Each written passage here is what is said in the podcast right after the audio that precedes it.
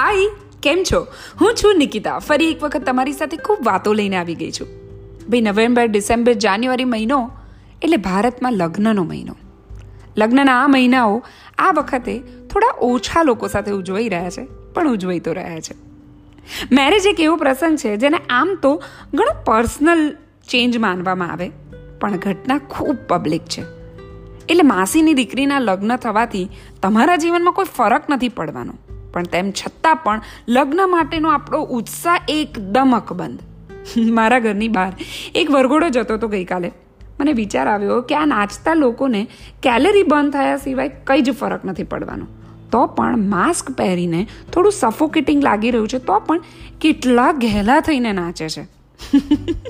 આવું ભારતમાં જ થાય ભાઈ, કે બીજાના લગ્નમાં તમે આટલા બધા ઉત્સાહી હો. મને એવું થાય છે કે સોશિયલ મીડિયાથી વર્લ્ડ ભલે હવે સોશિયલ થયું હોય, પણ ભારતના લોકો તો સખત સોશિયલ છે. વર્ષોથી, પહેલેથી. આપણે ત્યાંના કોઈ પણ લગ્ન લઈ લો. લગ્નમાં દુલ્હા અને દુલ્હન સિવાયના બધા જ લોકો એટલા જ ઇન્વોલ્વ અને એટલા જ ઉત્સાહી હોય. એટલે સાડીઓ ખરીદવાથી લઈને લગ્નના ઘરેણા, મામેરું, તમામ પ્રસંગો, પીઠી કઈ લાવવી, ગણેશ સ્થાપના કેટલા વાગે કરવી, રિસેપ્શનમાં કેટલા જણને બોલાવવા, આ બધી જ ઘટનામાં પરિવારના તમામ લોકો ભાગ લે. ભારતના લગ્ન એક અલગ લેવલના લગ્નો છે. ભારતના લગ્ન દેખવા દેખાડવાની ઘટના છે. વર્લ્ડના મેરેજીસમાં બ્રાઇડ અને ગ્રૂમ વચ્ચે લગ્ન થતા હોય. ફ્રાન્સમાં તમે જુઓ તો ચોકલેટ ખાઈને કિસ કરે ને એવું કરીને લગ્નની વિધિ પૂરી થાય. જાપાનમાં મેકઅપ અને કિમોનોમાં કંઈક અલગ વિશેષતા હોય છે. લેબનોનમાં ઝાફે ડાન્સ થાય. ચેક રિપબ્લિકમાં ચોખા ઉછાળવામાં આવે અને એવી રીતે લગ્નનું સેલિબ્રેશન થાય. રશિયામાં કારાવાઈ નામની એક સ્વીટ બ્રેડ છે, જેનો મોટો બાઇટ લઈ અને આ મેરેજની વિધિને વધારે સારી કરવામાં આવે. આ બધી જ જે મેં વાત કરી, દુનિયાની જુદી જુદી જગ્યાઓની, ત્યાં ગ્રૂમ અને બ્રાઇડ વચ્ચેની ઘટના થતી હોય છે. ભારત એક એવો દેશ છે જ્યાં લગ્નની તમામ વિધિઓમાં જુદા જુદા સગાવાલાઓને ઇન્વોલ્વ કરવામાં આવે છે. અખંડ સૌભાગ્યવતીની વિધિ છે તો ઘરની પાંચ લેડીઝ કાનમાં કહે છે. બ્રાઇટને મંડપ સુધી લાવવા માટે મામાને લેવામાં આવે છે. ભાઈ ઉચકી અને દુલ્હનને ફેરા ફેરાવડાવે છે. હવે આવું બધું જ બીજા ઘરના મેમ્બર્સને પ્રાયોરિટી આપવાની ઘટના છે કે એ લોકો એટલા ઇન્વોલ્વ થાય. પછી તો એ લોકો થાય જ ને. પછી તો રજા માટે આટલા કૂદાકૂદ કરે જ ને. પોતાની સેલરીનો અડધો હિસ્સો આપીને પણ બહેનને સારામાં સારી ગિફ્ટ આપે જ ને. એટલે બદામનો સૂપ ને કેસરના આઈસ્ક્રીમ લોકોને કેમ ખવડાવીએ? એવો સવાલ ભારતના લોકોને ક્યારેય ના થાય ભાઈ. બીજાના પ્રસંગમાં જલસા કર્યા છે તો આપણે કંઈક તો સારું કરવું જ પડે ને. એવો વિચાર દરેક નાગરિકના મનમાં હોય.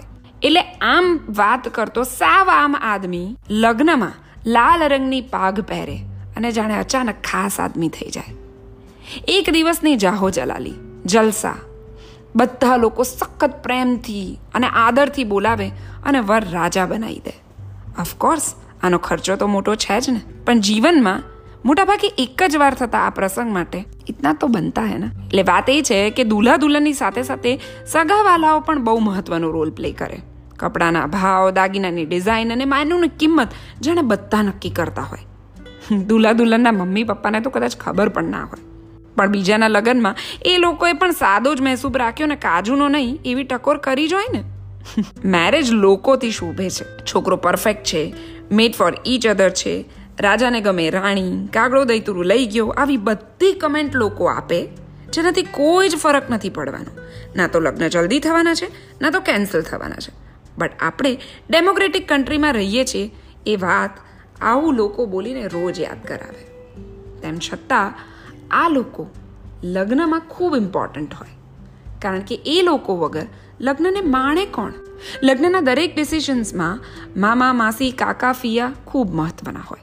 ગોલ્ડના દાગીના જ અપાય રાજુના કાકાની માસીની દીકરીને તો ના જ બોલાવાય. કંકોત્રીનું એક અલગ ફંક્શન કરવું જ પડે. સામેવાળાઓને જમવા બોલાવીએ ત્યારે ત્રણ સ્વીટ તો રાખવી જ પડે. આવું બધું જ ઘરના બહુ જ બધા લોકો નક્કી કરે, ના તો દુલ્હો, ના તો દુલ્હન. એ લોકો તો એમની અલગ જ એક દુનિયામાં જીવતા હોય છે એ વખતે. કદાચ એ લોકોને એમના લગ્નના વીસ વર્ષ પછી એ રિયલાઇઝ થાય છે કે આપણા લગ્નમાં આપણે શું ખાધું હતું એ આપણને કદાચ યાદ બી નહોતું રહ્યું. આપણે ત્યાં એ વાતમાં બહુ ક્લેરિટી છે. આપણા રિવાજોથી આપણે ને આપણાથી રિવાજો. બાંધીએ તો બંધાઈએ ને બંધાઈએ તો બાંધીએ. લગ્નની ડોલીમાં બેસે છે દુલ્હન, જેને ઉચકે છે મામા. બેઠેલી દુલ્હન જુએ છે સપના. સપના કોના? ઘરના પરિવારના લોકોના. આ છે ઇન્ડિયન વેડિંગ લોકો માટે, લોકો સાથે. આ વાત સાથે બસ આજે એટલું જ કહીશ. ફરી મળીશું. ત્યાં સુધી નિકિતા સેસ. મેરેજ સિઝન છે. એન્જોય કરો with mask with limited people bye bye